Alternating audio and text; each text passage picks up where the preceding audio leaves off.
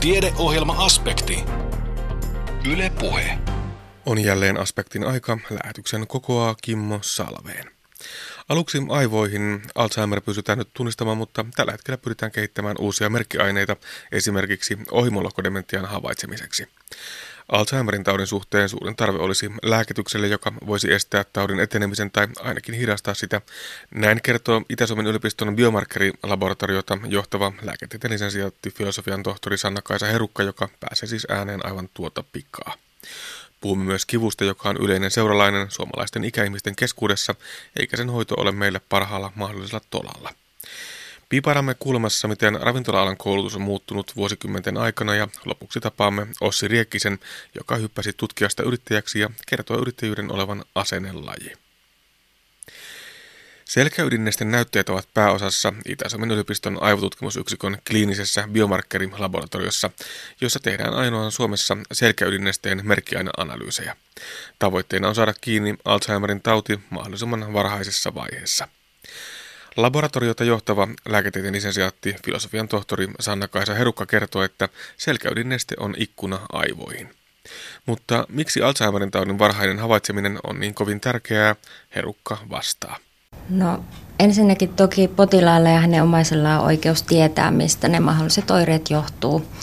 Ja toki sitten on myös näin, että potilaalla ja hänen omaisillaan on oikeus monenlaisiin tukipalveluihin tällä hetkellä ja seurantaan terveydenhuollossa esimerkiksi omassa terveyskeskuksessa säännöllisillä käynneillä.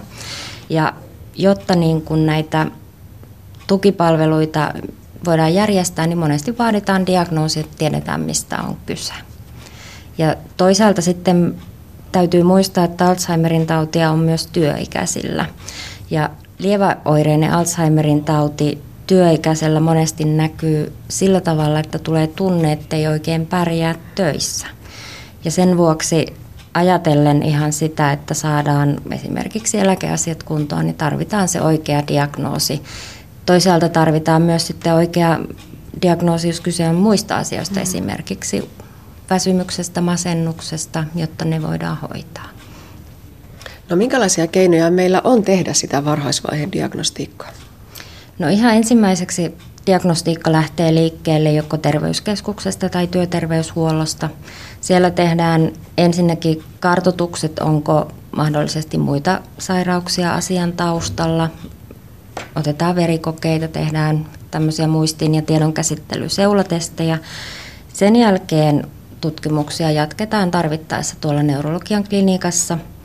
Yleensä otetaan lisää verikokeita, tehdään tarkempi tiedonkäsittelyn testistö, käydään monesti magneettikuvassa, eli katsotaan, onko siellä Alzheimerin tautiin sopivia muutoksia.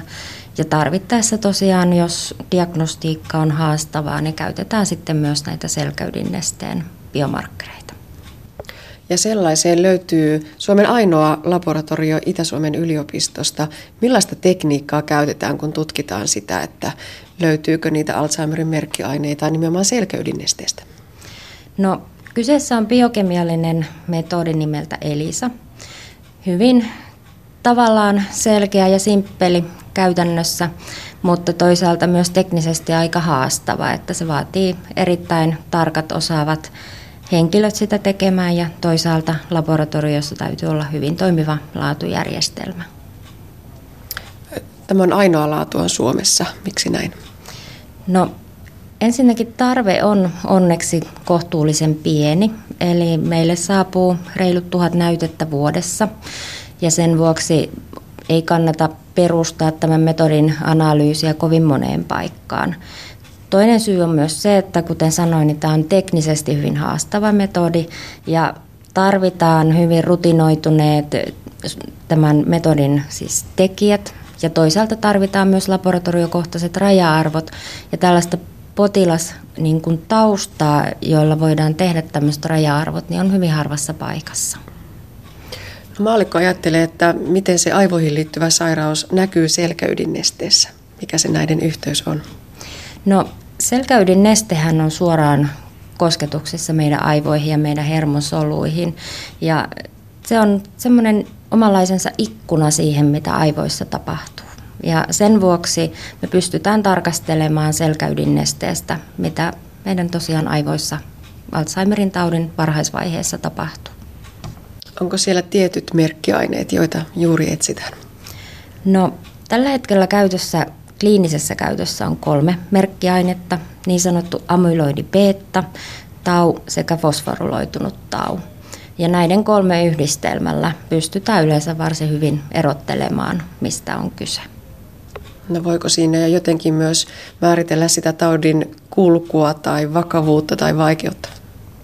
No hyvin vähän on näyttöä siitä, että nämä markkerit olisivat sinänsä yhteydessä ainakaan voimakkaasti taudin etenemisen nopeuteen. Mutta toisaalta merkkiaineesta tau on yleinen hermosolujen kuoleman merkkiaine, eli jos on joku harvinaisempi hermostorappeumasairaus, esimerkiksi hyvin nopeasti etenevä tauti, kuten Creutzfeldt-Jakobin tauti, se voi näkyä siinä, että kokonaistaupitoisuus on erittäin korkea. Ja tämähän on hyvin nopea sairaus, eli johtaa yleensä kuolemaan muutamissa kuukausissa diagnoosin jälkeen. Täällä Kuopiossa nämä näytteet analysoidaan ja niistä tehdään sitten lausuntoko se on, ja sitten ne menevät takaisin sinne potilaille. Mm. Ajatteleeko se laboratorio, laboratoriossa työskentelevä, että tämä todellakin on tieto, joka saattaa mullistaa sen ihmisen elämän? No, kyllähän se toki joskus käy mielessä. Varsinkin silloin, kun näyte on hyvin nuorelta henkilöltä ja tuloksen perusteella näkee, että kyseessä on ainakin alkava Alzheimerin tauti. Ja silloin toki uutinen on potilaan kannalta hyvin ikävä. No mitä vielä voisi toivoa? Lisää merkkiaineita, tarkkuutta näihin olemassa oleviin vai mitä? No tällä hetkellä toki tarvittaisiin vielä lisää merkkiaineita ajatellen eri muistisairauksien erotusdiagnostiikkaa. Että tällä hetkellä me tunnistetaan Alzheimerin tauti varsin hyvin, mutta koko ajan me yritämme kehittää uusia merkkiaineita esimerkiksi ohimolohkodementian havaitsemiseen. Ja toki varsinaisesti vielä sitten Alzheimerin tautiin liittyen, niin kaikkein suurin tarve tällä hetkellä olisi lääkityksille, jotka vois joko estää taudin etenemisen tai ainakin hidastaa sitä. Sanna-Kaisa Herukkaa haastatteli Anne Heikkinen. Jatketaan vielä ikääntyneiden parissa. Monella ikäihmisellä on se uskomus, että kivut kuuluvat vanhuuteen eikä niille ole mitään tehtävissä, niiden kanssa pitää vain pystyä elämään. Tämä on väärä luulo. Kipuja pystytään vähentämään ja sitä kautta ihmisen elämänlaatua parantamaan. Näin toteaa kotona asuvien ikäihmisten kipua ja kipulääkkeiden käyttöä väitösutkimuksessaan selvittänyt provisori Niina Karttunen. Kipu on yleinen seuralainen suomalaisten ikäihmisten keskuudessa, eikä sen hoito ole meillä parhaalla mahdollisella tolalla. Niina Karttunen. Lähtötilanteessa noin puolet iäkkäistä koki kroonisia tuki- ja liikuntaelinkipuja. Ja sitten se jatkoseurannassa niin kahtena seuraavana vuonna näistä kipeistä iäkkäistä niin yli 70 prosenttia koki myös kahtena seuraavana vuonna tällaisia kroonisia tuki- ja liikuntaelinkipuja. No kyllä aikaisempien tutkimusten perusteella ja lähinnä kansainvälisen tutkimuksen perusteella kyllä osasin odottaa, että ne prosenttiluvut on suuria. Ja tämä 50 prosenttia oli kyllä aika johdonmukainen lopputulos. Puhutaan siis kroonisista tuki- ja liikuntaelinkivuista. Ihan käytännössä millaisia kipuja ne ovat? No iäkkäillä korostuu eniten tällaiset degeneratiiviset sairaudet, eli nivelrikko, nivelreuma, tällaiset ö, aika paljon niveliin kohdistuvia kipuja tai ylipäätään alaraajoihin tai, tai tuota, lonkkakivut ja myöskin selkäkivut ja osteoporottiset kivut on tällaisia tyypillisiä tukia nivellä elinsairauksien sitten kipuja. No mitä ihmiset kokivat? Olivatko he, tai kokivatko he tulevansa alilääkityksi? No kyllä siellä viitteitä oli tällaisestakin, että, että toivottiin nimenomaan siihen lääkehoitoon enemmän huomiota. Eli he eivät olleet täysin tyytyväisiä siihen tämän hetkiseen tilanteeseen sitten, että nämä syythän meillä ei tässä tutkimuksessa selvinneet. Se olikin sellainen asia, mikä ehkä kaipaa vielä jatkotutkimuksia. Eli tavallaan, että toivoisivatko he tota, korjauksia siihen nykyiseen lääkitykseen tai enemmän lääkitystä. Tätä me ei tiedetä, että, että ne on tietysti mielenkiintoisia olisi saada selville. Mm. Mutta se tarve oli se, että lääkärin kanssa pitäisi päästä ja pystyä puhumaan myös sitä lääkityksestä. Tai ehkä ei niinkään lääkityksestä, vaan siitä, että on niitä kipuja. Kyllä, eli nimenomaan, että ne kivut myös otettaisiin esille siinä lääkäri-potilaskohtaamisessa ja myöskin sitten se kipujen arvioinnin jälkeinen hoito ja seuranta oli sellaisia asioita, mihin kaivattiin enemmän huomiota. No mitä se krooninen pitkäaikainen kipu aiheuttaa? Miksi siitä olisi hyvä päästä eroon tai että koskaan ei pitäisi päätyäkään siihen krooniseen kipuun saakka? No pitkäaikaiset kivut ylipäätäänkin, jos kipua ei ole tunnistettu tai hoidettu, niin kyllä ne rajoittaa elämää monella tavalla. Ne aiheuttaa toimintakyvyn alenemista ihan fyysisellä, psyykkisellä ja sosiaalisella puolella ja voi aiheuttaa masennusta, unettomuutta, monenlaisia tällaisia ahdistusoireita. Eli se on hyvin moninainen vaikutus, joka voi vaikuttaa laajasti elämään, eli heikentää elämänlaatua ja voi uhata sitä nimenomaan sitä kotona selviytymistä ja pärjäämistä.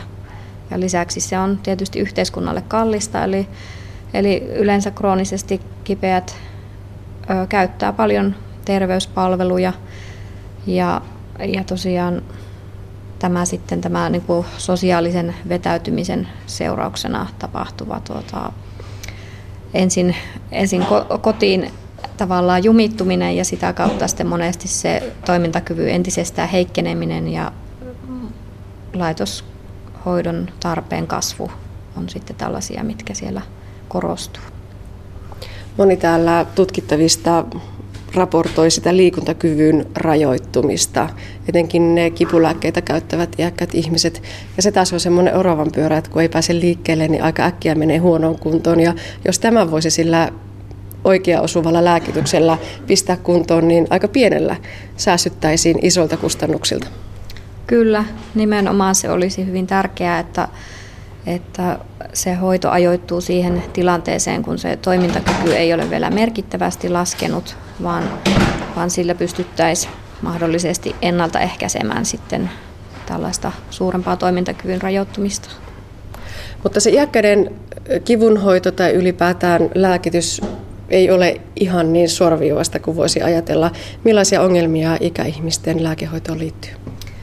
No kyllä kipulääkitykseen liittyy monia ongelmia, eli iäkkäille ei ole olemassa yhtä optimaalista kipulääkettä, vaan kaikki on enemmän tai vähemmän jollain tapaa huonoja vaihtoehtoja, eli se on aika tuota, haastavaa, mutta toisaalta sitten taas näiden ongelmien ja haittojen takia ei myöskään sitä kivunhoitoa pitäisi pelätä, vaan pitäisi yksilöllisesti arvioida aina kunkin potilaan se tarve ja sitten nämä muut sairaudet, muut lääkitykset, jotta pystytään valitsemaan sitten sellainen kivunhoitomenetelmä tai lääke, joka, joka tuota, parhaiten tälle potilaalle sopii ja poistaa kipuja tehokkaasti, mutta ei aiheuta vaaraa sitten tälle potilaalle. No voiko siinä käydä helposti niin, että jos sitä lääkearsenaalia on jo kovasti paljon käytössä, niin sitten se kipulääke jää lisäämättä siihen koktailiin? Kyllä, tällaista on havaittavissa. Eli monesti saatetaan keskittyä, keskittyä muiden sairauksien hoitoon ja jos tosiaan on sellaisia hoidettavia sairauksia, joiden hoitoon liittyy paljon lääkkeitä, jotka mahdollisesti vielä aiheuttaa yhteisvaikutusriskiä kipulääkkeiden kanssa, niin se on aina vaarana, että sitten se kipulääke jää sieltä pois. Mm. No entä sitten ne haittavaikutukset? Lääkeaine käyttäytyy ikäihmisen elimistössä eri tavalla kuin, kuin sitten nuorempien ja, ja ehkä niiden, joilla se lääke on tutkittu. Voiko haittavaikutusten pelossa myös sitä lääkitystä jäädä määräämättä? Kyllä, tämä on sekä potilailla että lääkäreillä itsellään oleva pelko. Eli lääkäri saattaa pelätä määrätä kipulääkkeitä haittojen pelossa, mutta toisaalta myös potilaat saattavat pelätä ottaa jopa niitä määrättyjä kipulääkkeitä. Eli haittavaikutusten pelossa jättävät sitten lääkkeet käyttämättä. Eli tässäkin korostuu se parempi sekä lääkeneuvonta että sillä lääkärillä saatu ohjeistus. Kyllä, nimenomaan. No entä sitten se lääkkeetön hoito? Mitä siitä voi sanoa? No kaiken kaikkiaan on tutkimuksia, jotka puoltavat, että myös lääkkeettömällä hoidolla pystytään kipua hoitamaan ja, ja mielestäni etenkin ikäihmisillä, joilla on paljon lääkkeitä ja joille ei ole yhtä hyvää ja sopivaa kipulääkettä olemassakaan, niin olisi ensiarvoisen tärkeää, että siihen, siihen lääkehoitoon liitettäisiin myös lääkkeetöntä hoitoa tukemaan sitten tätä kivun hoitoa. Eli selvästi sitä kipujen arviointiin ja kivun hoitoon liittyvää tehostamista meillä olisi tuolla ikäihmisten keskuudessa. Mitä laajemmin Niina Karttunen ajattelet, että pitäisi tehdä? No tietysti tätä kivunhoitoa voisi te- tehostaa monella eri osa-alueella. Olisi tärkeää ensinnäkin, että lääkärit tunnistaisivat ja arvioisivat kipua systemaattisesti, esimerkiksi jonkun tietyn tuota, kivun arviointimenetelmän pohjalta, joka olisi tällainen standardoitu. Ja tällöin myös saman potilaan kivut olisivat vertailtavissa eri ajankohtina. Eli olisi tärkeää, että dokumentoitaisiin se, se potilaan kipu, jolloin sitten siihen voi palata ja seurata sen kehittymistä, koska yleensä kroonisissa kivuissa on tällaisia vaihtelujaksoja. Ne ovat välillä helpompia ja välillä hankalampia. Ja sitten tietysti tämä kipu lääkkeiden osalta, niin yleisesti sitä neuvontaa ja koulutusta tarvittaisiin ihan hoitohenkilöstön puolella, mutta myös sitten siellä käyttäjien parissa. Eli olisi hyvin tärkeää, että tätä tietoisuutta lisättäisiin sitten kipulääkkeiden käytöstä ja ylipäätään siitä kivun hoidosta, kuinka tärkeää se on ja, ja missä tilanteessa siinä on erityisen tärkeää puuttua ja minkä takia. Mm, no entä voiko vielä ajatella edelleen niin, että myös siellä ikääntyneiden ihmisten parissa pitäisi tehdä sitä, sitä tie, tiedotustyötä, että kipua on turha sietää ja sitä ei tarvitse sietää, vaan kipua voidaan hoitaa myös iäkkään? Kyllä, eli erittäin tärkeää myöskin tämä neuvonta ihan suoraan iäkkäille, koska monella saattaa olla sellainen uskomus, että ne kivut kuuluu vanhuuteen eikä niille pystytä mitään tekemään niiden parissa, vaan täytyy oppia elämään. Eli tämä on kyllä väärä luulo ja aina niille jotain pystytään tekemään. Välttämättä kipuja ei pystytä poistamaan kokonaan, mutta yleensä niillä, niitä pystytään vähentämään ja parantamaan tämän kyseisen ihmisen elämänlaatua kuitenkin sen verran, että hän pystyy sitten elämään parempaa elämää. No mutta väitöstutkimus nyt on tässä ja valmis. Vieläkö tutkimus jatkuu? No toivottavasti ainakin, ainakin mielenkiintoa tässä on jatkaa ja tästä on noussut uusia, uusia kyllä tällaisia ajatuksia, mitä olisi tärkeää, minkä parissa haluaisin jatkaa tutkimuksia, että tietenkin rahoitus on se, mikä meillä täällä yliopistolla aina on yleensä se suurin ongelma, eli tutkimusaiheita olisi vaikka kuinka paljon mitä jatkaa, mutta sitten katsotaan, että saadaanko riittävät resurssit niiden toteuttamiseen. Näin provisori Niina Karttunen, hänet tapasi Anne Heikkinen. Kuopiossa annettava hotelli- ja ravintola koulutus pääsi 40 vuoden ikään. Opetushotelli ja ravintola Savoniassa aloitettiin 70-luvun puolivälissä matkailu-, ravitsemus- ja talousalan koulutus, joka on eittämättä vaikuttanut pohjoissavolaiseen ravintola-alan toimintaan. Pyöreitä vuosia juhlittiin työn merkeissä, ravintolan laadittiin 70-luvun menu ja koulun riveissä käynyttä ja pitkänkin uran tehnyttä kaartia kutsuttiin paikalle muistelemaan menneitä. Yksi näistä muistelijoista oli Kaisu Jalkainen, joka toimi Savonialla opettajana ensimmäisestä päivästä alkaen ja myös eläköityi oppilaitoksesta ensimmäisten joukossa. Millaisia muistoja Jalkaisen mieleen tulvahti? No ensinnäkin se, että oli tällainen valossa ja viihettävän näköinen tämä sali. Tämä oli kyllä silleen mukava. Ja silloin kun aloitettiin, niin värit oli valkoinen, tummanruskea ja sitten semmoinen oranssinpunainen. Ja nämä värit toistu kaikessa, eli puolit oli punaisia ja seinässä kulki semmoinen puolen metrin levyinen nauha joka puolella. Ja se oli silloin arkkitehti Kolisen idea, että tämä on sillä nuorten paikka ja tällä täytyy olla raikkaat värit. Eli niin kuin tummaruska, joka nyt on vasta tulossa uudelleen. Oli vähän synkeä silloin. Eli tämä sali on kokenut kyllä monenlaisia äh, muutoksia ja nyt ainakin vaikuttaa erittäin onnistuneelta. Olen iloinen siitä, että on menty niin eteenpäin. Miltä tämä juhlamenu vaikutti? No, kyllä tämä on ihan herkullinen ja tulee kyllä mieleen, että mitä syötiin. Eli leikkeitä oli paljon. Oli viinileikettä ja ja ne oli kaksospaneeroituja ja vähän sellaisia rasvasiakin tietysti nykymielen. Nykyään ei ehkä niin harrasteta sitä niin tukevaa annosta kuin silloin oli, mutta tehtiin herkkuja silloinkin ja ainakin Savonia oli aina ollut hyvässä ruokamaineessa. Aina on sanottu, että siellä on hyvää ruokaa. Miten tuo nykyään puhutaan hirveästi tästä sääntö Suomesta ja kaikenlaista sääntöä ja muuta. Miten silloin 70-luvulla, oliko silloin miten paljon vapaampaa se tekeminen? No kyllä tietysti tietyt säännöt on olemassa, mutta silloin kun aloitettiin täällä tätä koulua, niin jouduttiin itse suunnittelemaan opetussuunnitelmat, oppimateriaalit, kirjoja ei ollut, niitä piti, niiden sisältöjä sitten kehitellä itse kukin opettajani omalla alueellaan. Mutta oppilaat olivat innokkaita, ne oli niin oikein imivät sitä tietoa. Meillä oli hirveän hauskaa ja monta kertaa oli niin, että oppilaat oli vanhempia kuin opettaja. Ei se haitanut mitään. No, meillä oli, voi sanoa, että aina työhön tulo oli hauskaa. Et jopa kotona sitten vähän ihmettelivät, että mikä se on, että työhön meno on niin hauskaa. Mitenkä Päivi Niska, onko se tänä päivänä yhtä hauskaa? Toivon mukaan se on yhtä hauskaa ja jokainen lähtee aamulla iloisin mielin tuota, niin, niin töihin, mutta mut kyllä tuohon aikaan on, on varmaan yhteisöllisyys on ollut ihan, ihan erilaista kuin mitä tänä päivänä. Ja en oikeastaan mitään muuta selitystä siihen löytänyt kuin sen, että, että silloin kun ihmiset on tulleet töihin esimerkiksi tänne Sammakkolammen tielle, niin heidän kaikkien ikänsä on ollut sulle samanikäinen. Et silloin on ollut myös yhdessä juhlittu ja tehty, eletty sitä elämää, niin kuin, ei nyt ihan 24 kautta 7, mutta kuitenkin paljon enemmän kuin tänä päivänä. päivänä. Että se on ollut sellainen vähän niin kuin elämäntapakin ehkä, se työntekeminen. 28 vuotta oli keski-ikä. Suuri osa opettajista oli sitä kahta puolta kahdeksan ja kaikki olivat ravintola-alan ammattilaisia.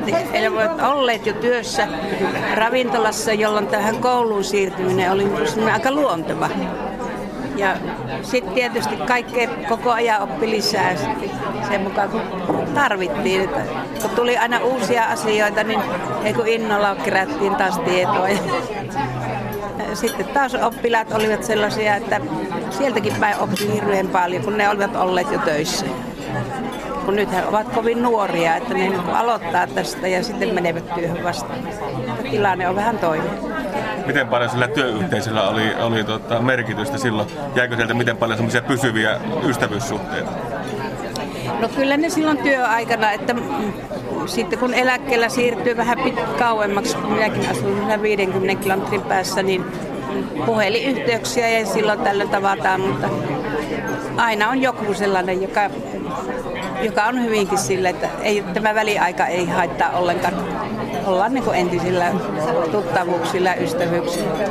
Ja sitten se semmoinen yhteishenki oli, mikä vaikutti silloin paljon, että sitä tehtiin niin omaa, omaa työtä ja ei voi sanoa, että kotiin, mutta se työ oli semmoinen innostava. Minusta tuntuu, että koko talossa oli se semmoinen henki, että kaikki jollakin tavalla tähtäsivät siihen samaan. Eli ne oppilaat tai opiskelijat, voi sanoa, että ne oli aikuisia, niin se oli niin kuin kaikkein tärkeintä, että mitä he ne oppivat, mitä ne pääsivät sitten maailmalle. Ja kyllähän niitä on ihan merkittävissä paikoissa sitten myöhemmin kuullut.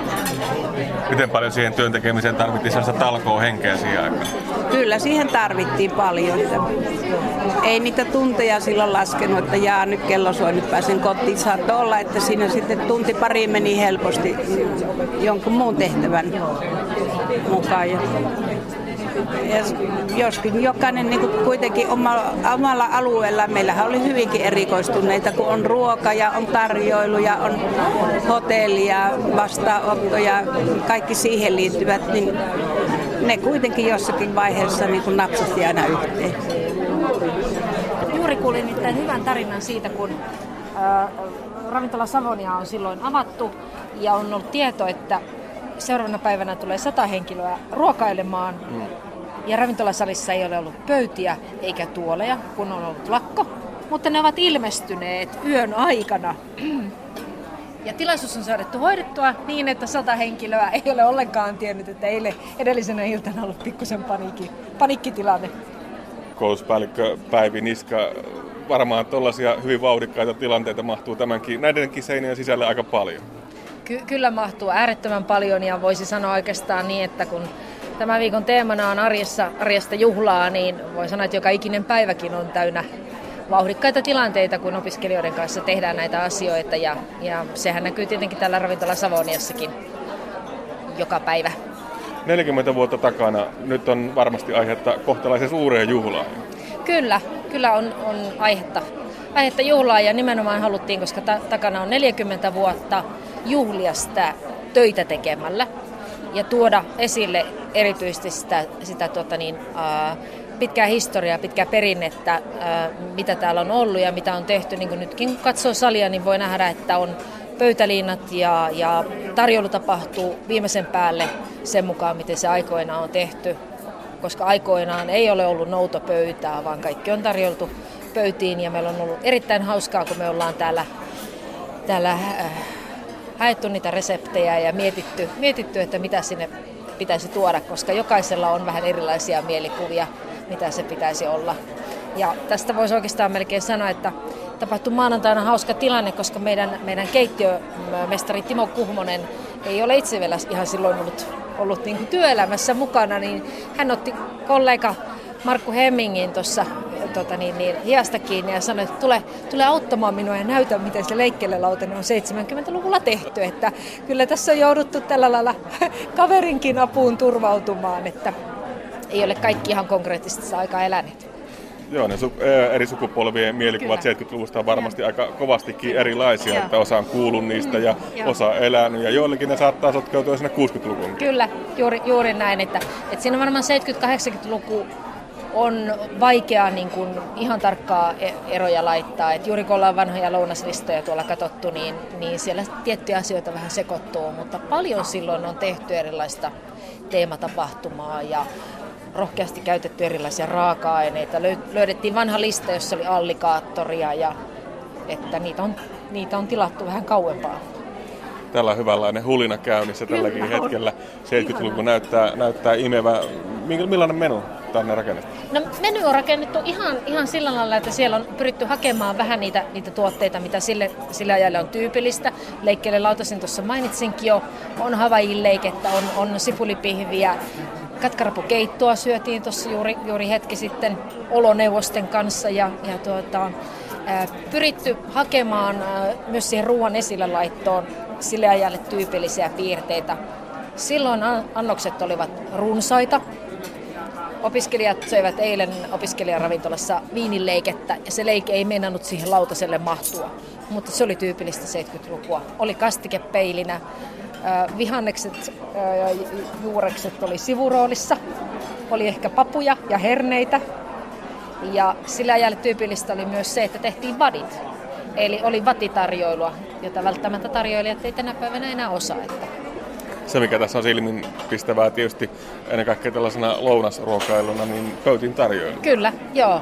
Et se on, se on tota niin, niin, ihan selkeästi tämmöinen siihen aikaan ja kuuluva asia ja me haluttiin se ehdottomasti tuoda, koska opiskelijatkaan eivät välttämättä ihan jokaisessa työsopimuspaikassa pääse niitä asioita tekemään, koska noutopöydät valtaavat ihmisten lounasaika on lyhyt, pitää kiireesti, nopeasti tapahtua, että nyt, nyt on ihanaa, kun asiakkaat ovat ihan tulleet ajan kanssa nauttimaan pitkä lounaan. Miten luonnehtisit, miten ravintola-ala on muuttunut tässä 40 vuoden aikana? No, voisi sillä lailla oikeastaan sanoa, mitä nyt tuossa kollegoiden kanssa on puhunut, että eihän nykypäivänä enää ehkä kattaminen ole ihan tälleen pöytiin katettuna kaikki aterimet ja kaikki muut, mitä, mitä me olemme tässä tuoneet, että on menty varsinkin lounalla siihen nopeampaan rytmitykseen. Ja, ja tuota, mm, ehkä se, se kuitenkin, mitä me haluttiin tähän viikkoon tuoda, me haluttiin tuoda niitä palvelukohtaamisia ja, ja se, että tarjoilija käy monta kertaa siinä pöydässä ja, ja ottaa sen asiakkaan eri tavalla huomioon, niin varmaan ne on sille ajalle niin ollut tyyp- tyypillisiä. Ja kyllä kun me selkeästi katsotaan annoskuvia, niin näkee 70-luvun annoksen ja tämän päivän annoksen. Ne on, ne on sillä lailla niin erilaisia. No 70-luvulla voisi sanoa, että annokset ovat olleet aika tämmöisiä ronskeja. Ja ehkä tämmöinen fine dining asettelu ja kerroksellisuus ja kaikki tämmöinen, niin se ei ole välttämättä siihen aikaan vielä ollut niin, niin tuota, silmipistävää. Mutta 70-luvullahan on, on tehty valtavan hienoja pankettitilaisuuksia ja todellakin niin kuin sitä palvelua arvostettu. Et me ehkä halutaan nyt myös tuoda sitä, sitä tarjoilijan ja kokin työtä. Ollaan tuotu, niin kuin tuossa huomaat, niin kokki on annostelemassa jälkiruokaa. Eli halutaan tuoda eri toimijat yhdessä tekemään, koska vieraanvaraisuus ammattina palvelua sydämellä on meidän teema. Ja oikeastaan arjessa vielä jatketaan sitä niin, että kukaan ei sitä palvelukokonaisuutta voi rakentaa yksin. Kokki tarvitsee tarjoilijan, tarjoilija tarvitsee kokkia, tarvitaan vastaanottovirkailijaa. Jokaisella on tärkeä rooli siinä tapahtumassa. Päivi Niska, miten suhtautuminen ruokaa ylipäätään muuttunut? Se, se ei välttämättä ole enää ihan samanlaista kuin vaikka 40 vuotta sitten. No se on ihan tosi. Ja kyllähän tämmöinen niin kuin, niin kuin, terveellisyys ja, ja ihmisten tietämys ruoasta on kasvanut ihan valtavasti. Että rehellisesti sanottuna välillä tulee vähän itsellekin ehkä ähky jo siitä, mitä lehdet kirjoittaa ja kaikkea muuta vastaavaa. Mutta tuota, niin, niin, sehän on ihan mahtava. Jokainenhan voi poimia sieltä sen itselle juuri tarpeellisen tarpeellisen kohdan ja tarpeellisen osa-alueen. Että kyllä niin kuin ihmiset entistä enemmän näkevät ruoan ja sen koko palvelutapahtuman tämmöisenä elämyksellisenä asiana. Että ruoka on muutenkin kuin polttoaine. Ja ruoan ympärillä voidaan viettää aikaa ja ihmiset tekevät kotona ruokaa kavereiden, ystävien kanssa. Että kyllähän sillä lailla ruoka on kokonaisvaltaisia elämyksiä aiheuttaa. Mutta niin kuin mä aina sanon, että se ei ole pelkästään ruoka, siihen kuuluu myös palvelu. Sitä palvelua on joku tekemässä. Eli ihminen omana niin kuin persoonanaan tekee sitä palvelua. Tässä on nyt keskitytty lähinnä tähän ravintolapuoleen, mutta teillä täällä on muutakin toimintaa kuin pelkästään tämä ravintolapuoli ja kaikki nämä täyttää nyt 40 vuotta. Kyllä, Sammakkolamentien toiminta on aloitettu 40 vuotta sitten. Eli, eli matkailu, ravitsemis- talousalan koulutus, hotelli- ja ravintolakouluna aikoinaan aloittanut. Ja, ja yritettiin juuri tuossa yhtenä päivänä laskea, että kuinkahan monta opiskelijaa on valmistunut näiden 40 vuoden aikana. Ihan tarkkaa lukua me ei siihen saatu, mutta, mutta valtava määrä. Täällähän on aikoinaan ollut asuntolat ja kaikki muutkin vastaavat, että, että kyllä niin kuin, merkittävä alueellinen kouluttaja että jos en nyt ihan väärin muista, niin äh, äh, tota, Kuopio aloitti äh, ravintolakoulun perhon jälkeen seuraavana, seuraavana tuota, niin, niin, sitten tämän niin kuin ravintolakoulutuksen, hotelli- ja ravintolakoulutuksen. Että kyllä on paljon tapahtunut näiden 40 vuoden aikana. Pitkiä perinteitä, mm. miltä näyttää tulevaisuus? No tulevaisuus näyttää sillä lailla ihan, ihan tota, hyvältä. Eli niin kuin me aina opiskelijoille sanotaan, että, että että tulevaisuudessakin ihmiset tarvitsevat ravintolapalveluita, käyvät syömässä, tarvitsevat ohjelmapalvelun ohjaajia, ihmisiä, jotka huolehtivat heistä, on, kodinhuoltajia ja, ja toimitilahuoltajia. Et kyllä, kyllä töitä on, että niin kun itse sanon opiskelijoille tuossa kun lukuvuotta aloitettiin, että joka ikinen teistä, joka haluaa, niin työllistyy. Se työpaikka ei ehkä ole nurkan takana, ja sen suurimman työn teette te itse. Me olemme vaan väliohjaajia ja kannustajia ja sparraajia, mutta jos tahtoa ja halua on, niin, niin töitä, töitä tulee olemaan. No silloin aikoinaan, kun tämä koulu perustettiin tänne, niin tämähän oli vähän syrjässä, niin, niin tuota, miten paljon se sitten näkyy tässä tekemisessä? Se näkyy aika paljon. Meillä oli päivällä kokousvieraita ja lounasvieraita, mutta sitten kun ilta tuli, niin oppilaiden, joilla alkoi työvuoro iltaksi, niin niillä ei ollut harjoittelu, mitä ne oli siellä keskenään leikkineet, vaan oikeata harjoittelua piti olla. Ja silloin kehiteltiin semmoinen ajatus, että joku teema, joku tietty teema olisi, joka houkuttelisi ihmisiä. Ja siitä tuli sellainen käytäntö, että kolme viikkoa oli sama aihe. Se voi olla jostakin kirjasta peräisin. Sitten, se voi olla joku maa, Ranska, Italia, Espanja, Kreikka. Kaikki maailman valtiot varmaan jossakin vaiheessa oli käyty läpi siten, että työjohdollinen luokka suunnitteli sen ruokalistan, ruuat ja teki ne Savonian kanssa yhteistyössä. Sitten oli kaikki koristelu, vaatteet, viinit, juomat, musiikki. Kaikki kuului siihen samaan teemaan. Se oli keskiviikkona. Torstai-aamuna oli kaikki purettu. Sitten tuli seuraava viikko, taas pantiin ne kasaan. Ja sillä tavalla, eli viikon varrella sitä ei ollut, vaan se oli keskiviikkona. Ja ihmisiä oli paljon, ne tuli lapsine ja mummot ja vaarit mukana ja jokaiselle oli jotakin. Niistä tuli hyvin suosittuja, niitä ihmiset alkoi odottaa, että mitä seuraavaksi on. Meillä oli juustopöytä, joka oli mahtava. Sitten oli, oli semmonenkin liha, lihajuttu, että saa valita vileestä monen eläimen lihaa ja saa valita sen, kuinka paljon haluaa syödä. Niin sitten oli joku miesporukka, näytti käsillä, että näin. Ne sai just sen verran, kun ne halusi. Sitten oli monia fantasia-aiheita. Oli Pekka Tapöhäntä, jolle tällä kissat oli tarjoilijana. Syötiin kissaruokaa ja koko sali oli muutettu kellariksi. Ja sitten oli merirosvoaiheita useamman kerran ja monia muita. Muun muassa semmoisia kuin murha-aterioita, niitä oli jopa pujollakin, mutta täällä myöskin. Eli dekkareista otettiin ruokalista.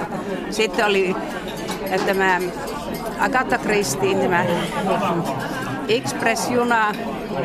Se oli oikein, siihen Lontoosta oli oikein tiedot siihen. Se oli hieno juttu.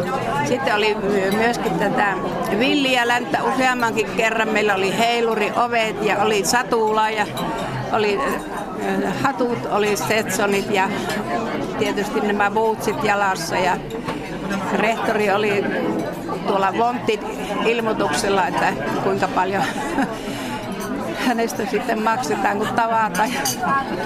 Ja monella tavalla se oli ihan hirveän suosittu, että aina oli lapsille jotakin ja myöskin sitten kaikille näille. Eli vieraat osallistuvat tähän aiheeseen sitten täysin rinnon mukaan. Se, että siinä oli jotakin viiden, kuuden opettajan työ ja myöskin Savoniasta sitten koko Savonia henkilökunta tietysti osallistui tähän.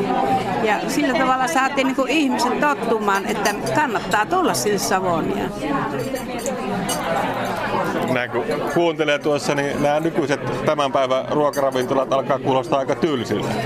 No kyllä silloinkin oli sitä vanhan tyylin jäykkää aikaa, että ei sopinut olla pöydässä eikä tietysti liikuskellakaan, että sen rinnalla niin tämä oli jotakin uutta ja semmoista siistiä, että se sopii lapsillekin, vaikka oli ilta. Ja siitä varmasti monikin paikka sai sitten virikkeitä, oli esimerkiksi mereelävistä saattoi olla sitten jo kaupungillakin jollakin. Mutta meillä oli tätä henkilökuntaa, jotka panivat toimeksi ja ja monta päätä oli miettimässä, miten tehdään, niin se oli aina, aina tietysti ihan loisto juttu kerrakseen. Loistavaa. Se on juhlan paikka. Nautitaan nyt tästä jälkiruokakahvista ja, ja tuota, ei muuta juhlita. Kiitoksia. Todella herkkuja ollaan nautittu. Näin muisteli Kaisu Jalkanen. Kuuntelet siis aspektia, jonka kokoaa Kimmo Salveen. Tiedeohjelma Aspekti. Yle Puhe. Suomessa tehdään paljon korkealuokkaista tutkimusta, mutta kompastuskivi on siinä, kuka lähtisi viemään tutkimustuloksia eteenpäin kaupallisiksi tuotteiksi. Näin toteaa osteoporosin varhaiseen havaitsemiseen tarkoitetun menetelmän parissa tutkimustyötään tehnyt filosofian tohtori Ossi Riekkinen. Riekkinen on perustanut tutkijakollegansa kanssa yrityksen, jonka tuote perustuu tutkimuksessa kehitettyyn uudenlaiseen luun murtumariskiä selvittämään ultraäänimenetelmään. Millainen on tie tutkijasta toimitusjohtajaksi, siitä kuulemme seuraavaksi. Mutta ihan aluksi pääsemme kuulemaan, kuinka luuntiheyttä oikeasti mitataan tällä ultraäänimenetelmällä. Ossi Riekkinen mittaa ja asiakkaana on 60 naishenkilö. Nosta vaan vasen jalka tuo. Eli tota, sääriluu on tämmöinen putkiluu, ja me mitataan nyt tämän putkin kuoren paksuutta. Ja nyt tämän kuoren paksuuden ja iän pituuden painon perusteella lasketaan arvio teidän lonkan mineraalitiheydelle ja sieltä kautta voidaan sitten arvioida tätä osteoporositilannetta, eli mikä on luuston kunto sitten. Ja nyt aloitetaan sillä, että syötetään ekana nämä perus, perustiedot, eli nimi, ikä, paino, niin sen jälkeen tuota, katsotaan se oikea mittauspaikka sieltä jalasta. Saatko pikkusen nostettua sitä laitetta tuollaisen polven. Eli tuota, vain jalkarentona minä kokeilen tässä tämän polven niverran. Se on tuossa noin. Vaan, laske vaan jalka suoraksi. Ja tuota, laitetaan siihen pikku merkki.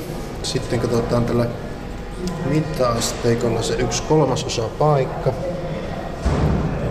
Tuolla otetaan tuonne, se on 13, eli tuolla 13 on se meidän oikea mittauspaikka. Eli tämä on nyt yksi kolmasosa tästä sääriluun pituudesta polven nivelrausta alaspäin.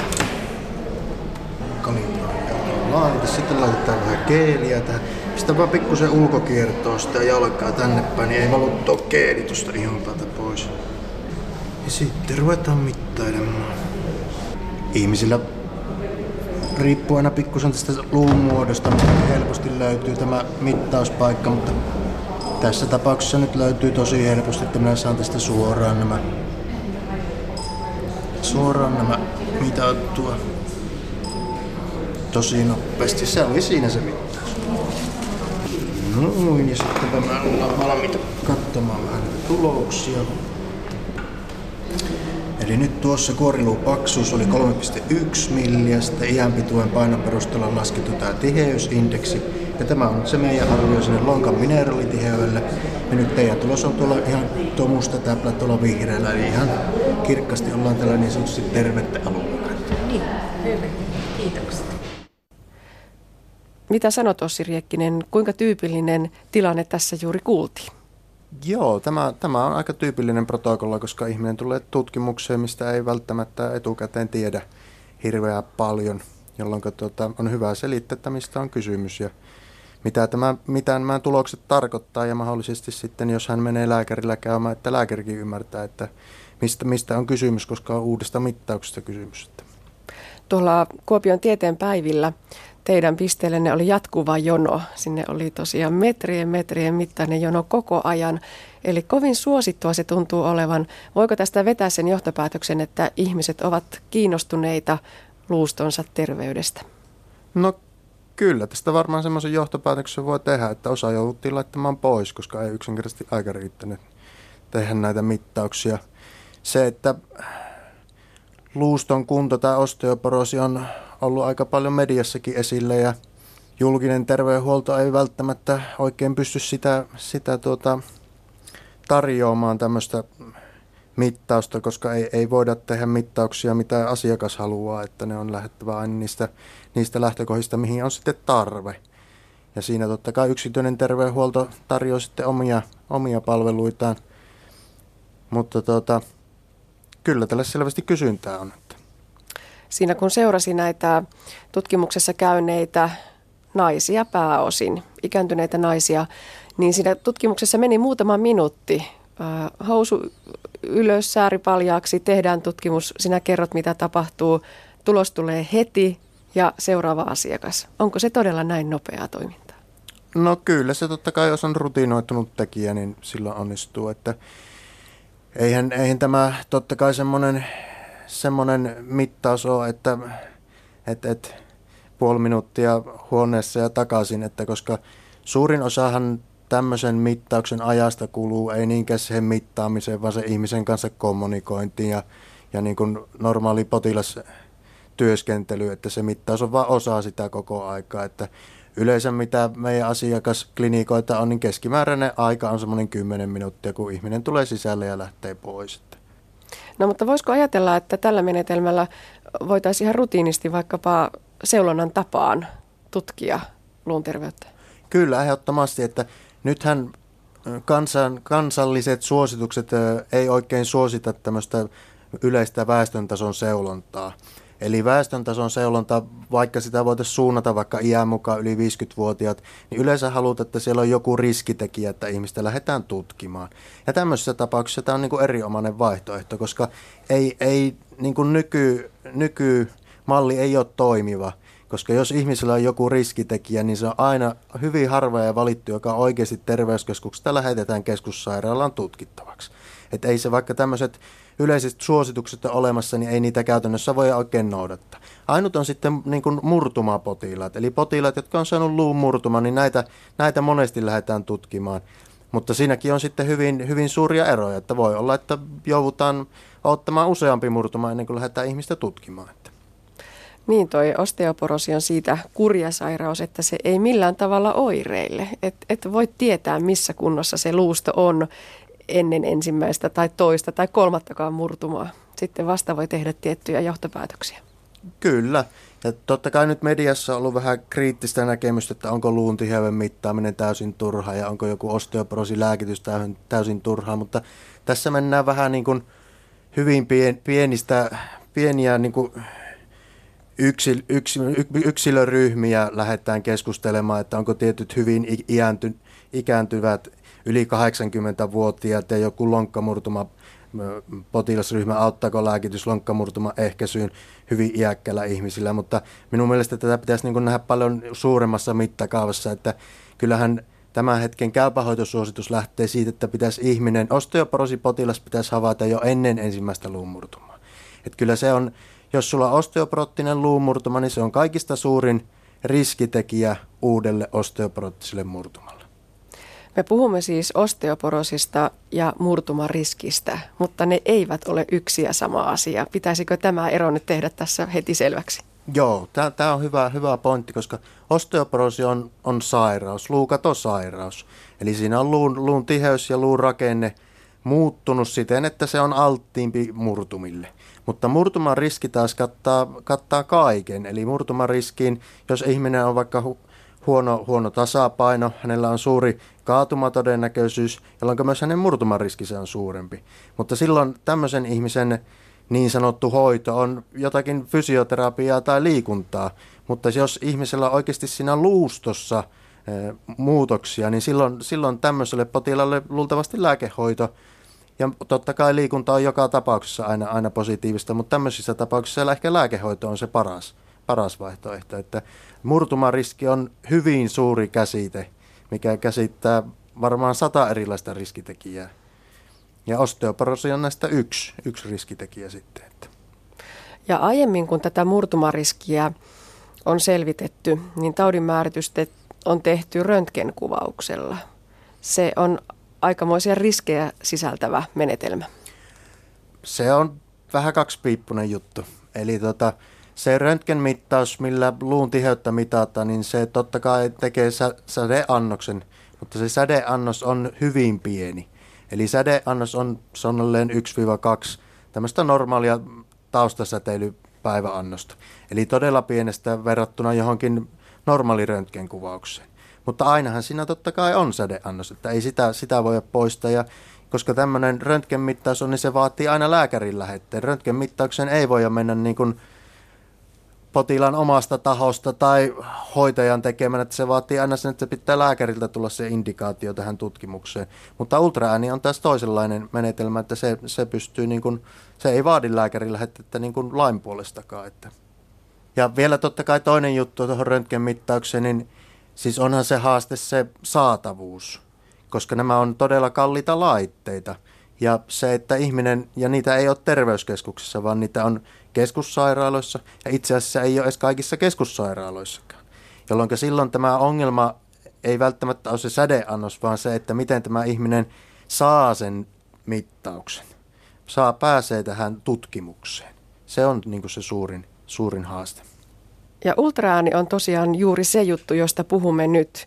Ja siihen liittyen me olemme tavanneet vuonna 2007, jolloin toimit tutkijana vielä silloisessa Kuopion yliopistossa ja kehititte ultraääneen perustuvaa mittausmenetelmää. Ja sitten vuonna 2008 Ossi Riekkinen väittelit Kuopion yliopistossa tästä aiheesta. Ja nyt sitten johdat yritystä, joka hyödyntää tätä samantyyppistä ultraäänimittausta. Minkälainen polku on ollut sieltä tutkijaryhmästä, tutkijasta toimitusjohtajaksi?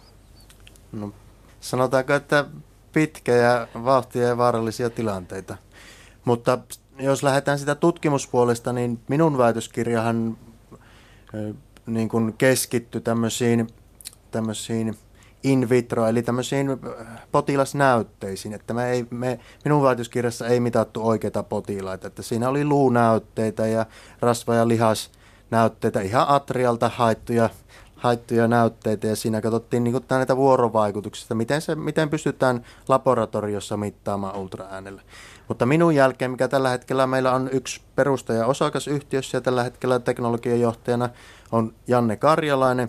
Janne Karjalaisen väitöskirjasta oli sitten minun jälkeen taas ensimmäinen osatyö, missä tota, mitattiin oikeita potilaita ja nimenomaan tällä mittaustekniikalla, mitä nyt Pindex, Pindex-mittauslaite käyttää. Mutta se, että silloin 2008 niin tavallaan me tultiin fysiikan laitokselta ja kyllä siinä selvästi, jos nyt muistelee, niin ei silloin ollut niin kuin käsitystä sitä, että mitenkä suurin tutkimusnäytön, miten suuri tutkimusnäyttö pitää olla, että sä oikeasti pystyt tuolla klinikan arjessa jotakin tekniikkaa käyttämään ja sitä, että sillä oikeasti tehdään hoitopäätöksiä ja näin poispäin. No milloin te hoksasitte tai, tai tuli se ajatus mieleen, että meillä on käsissämme tutkimustulos, josta voisi olla, jolla voisi olla kaupallista hyödynnettävyyttä? 2010 keväällä.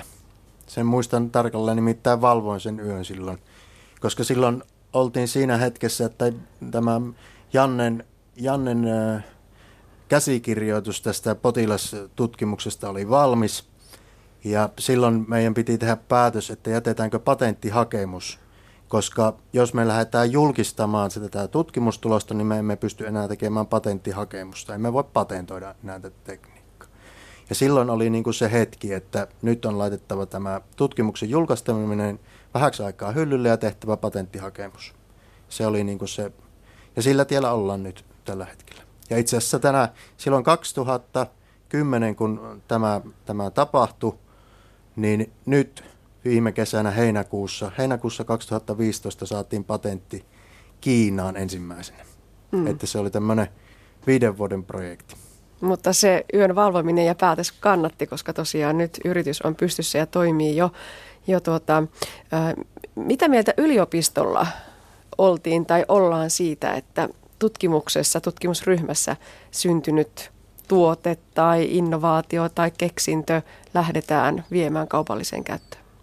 No en, en ole tota, tältä näkökulmalta, näkökulmasta jututtanut yliopistoihmisiä, mutta uskoakseni siitä nyt ollaan erittäin mielissään, koska tota, kyllähän Suomessa tehdään paljon korkealuokkaista tutkimusta ja uskoakseni kompastuskivi on siinä, että sieltä luultavasti voidaan tehdä patenttihakemuksiakin – mutta se, että kuka niitä lähtee viemään eteenpäin, se on se suurin kynnys, että lähteekö tutkijat kaupallistamaan sitä perustamaan yrityksiä vai lähdetäänkö ne patentit sitten lisenssoimaan ulospäin, että joku muu yritys lähtisi niitä viemään eteenpäin, mutta monesti ne on niin alkuvaiheessa, että ulkopuolinen yritys ei lähde välttämättä sitä riskiä kantamaan, eikä välttämättä ole sitten täydellistä ymmärrystäkään siihen, mitä ollaan tekemässä. Että et, et, kyllä mä näkisin, että meillä on sille ihan, ihan kannatusta yliopistomaailman puolelta.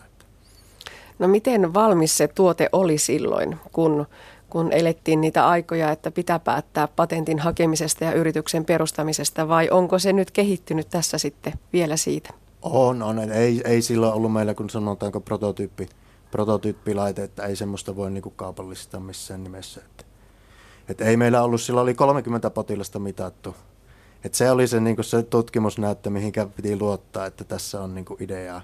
Että nyt meillä on semmoinen 1700 naista tutkittu, että se näyttö on pikkusen erilainen. Että kyllä mä uskon, että siellä yliopiston professoritkin vähän miettii, että onkohan nuo hulluja vai mitä nämä kaverit on, että näyttö on 30 potilaalta ja ollaan yritystä perustamassa, mutta niin kuin riskejä on pakko ottaa. Teillä oli vahva usko siihen ja, ja sekin kannatti, näin kai voi sanoa. No millainen Bone Index-yhtiö on tänä päivänä? Mitä te teette? No meillä on tällä hetkellä käytännössä viisi henkeä töissä ja nyt suurin, suurin päämäärä on saada myynti aggressiivisesti nousemaan. Eli meillä on nyt tämän vuoden tavoitteena aloittaa myynti Espanjassa ja Italiassa ja nyt tehostaa myös tätä Suomen, Suomen toimintaa. Ja totta kai yhtenä isona tekijänä on, että nyt heinäkuussa jätettiin USAhan myyntilupahakemus. Ja jos kaikki menee putkeen, niin voi olla, että meillä vuodenvaihteessa USAssa myyntilupa, mikä on sitten tässä meidän alalla, jos puhutaan lääkintälaitemarkkinasta, niin tosi iso asia, koska USA on 50 prosenttia koko maailman markkinasta. Eli te ette myy diagnoosia, ettekä mitään muutakaan, vaan te myytte laitetta. No itse asiassa meillä on, me myyvän laitetta ja ohjelmistolisenssiä. Se on se, se meidän, meidän paketti. No miltä näyttää? Onko, onko tarvetta, onko tilausta? No meillä on suuri haaste, sanotaanko, jos ajatellaan Suomen markkinata, niin on resurssit, että millä, millä resursseilla tehdään myyntityötä. Et meillä on siinä tarkoitus tämän vuoden puolella aloittaa tämmöinen isompi hanke ja toivottavasti se nähdään mediassakin vähän, vähän isommassa roolissa, mutta en kerro siitä vielä, vielä enempää. Mutta tuota, jos ajatellaan tuota, esimerkiksi Italian, Italian markkinaa, niin meillä on nyt alkamassa tämmöinen koulutusohjelma, jos näin, näin voidaan sanoa, niin Italian neljässä suuressa kaupungissa lokakuun, marraskuun aikana – ja tuota, kyllä siellä on iso, iso kiinnostus asiaan. Koska tämä ongelma, mikä meillä on, niin on täysin sama ympäri maailma. Eli erittäin alidiagnosoitu sairaus ja ei, ei pienillä klinikoilla ole minkäänlaisia mahdollisuuksia tutkia näitä ihmisiä. Mm. Tämä on niin kuin länsimaissa, sitten jos lähdetään ajattelemaan vaikka Kiinan markkinaa. Kiina on siinä mielessä meille mielenkiintoinen, koska meillä on nyt tämä patentti saatu Kiinaan, mutta meillä on myös hyödyllisyysmalli Kiinaan, meillä on Pindex tavaramerkki Kiinassa – Kiinan ongelma on se, että näitä isoja röntgenlaitteita ei ole kuin suurimmissa kaupungeissa. Eli suhteessa väkilukuun niin se on aivan, aivan lasten kengissä. Eli tota, siellä on niin kuin koko diagnostiikka ei ole käytännössä oikein olemassa. Ja se on niin kuin meidän, meidän mahdollisuus siinä. Koska tota, ei, ei se pieni, pieni, tai Kiinassa nyt ei varmaan voi puhua pienistä paikoista, mutta tota, tämmöisiin pienempiin kaupunkeihin ja klinikoihin, niin tämä on niin kuin erittäin, erittäin hyvä, hyvä tuote sinne. Tutkija ajaa monesti ja toivottavasti haluaa parantaa maailmaa ja tehdä asioita uudella tavalla. Ajaako tämä halu ja into myös yrittäjää eteenpäin? Kyllä, siis me ollaan semmoisella liiketoiminta-alueella, että itse asiassa kaikki lähtee potilaasta. Potilas on aina, aina se keskipiste. Että sillä, koska se kaikki, koko tavallaan jos ajatellaan liiketoiminnan kannalta, niin se, se kassavirta tai ketju lähtee aina potilaasta. Eli potilaalla on joku tarve tai, tai joku, joku tämmöinen kliininen tarve on olemassa ja sen jälkeen potilasta se ketju siirtyy seuraavaksi hoitajan tai lääkäriin ja siitä se lähtee sitten, tuleeko siinä sitten jakelija ja jakelijan jälkeen varmaan bone index vai mikä se ketju tulee olemaankaan, mutta aina siinä keskipisteessä on potilas, koska siihen pyritään, eli tässähän meidän ajatus itse asiassa on elämän par, elämänlaadun parantaminen. Se elämänlaadun parantaminen lähtee siitä, että me pyritään ehkäisemään luumurtumia, ja luumurtumia pystytään ehkäisemään sille, että me löydetään oikeat potilaat, jotka oikeasti hyötyy lääkityksestä. Se on se, se, on se ketju.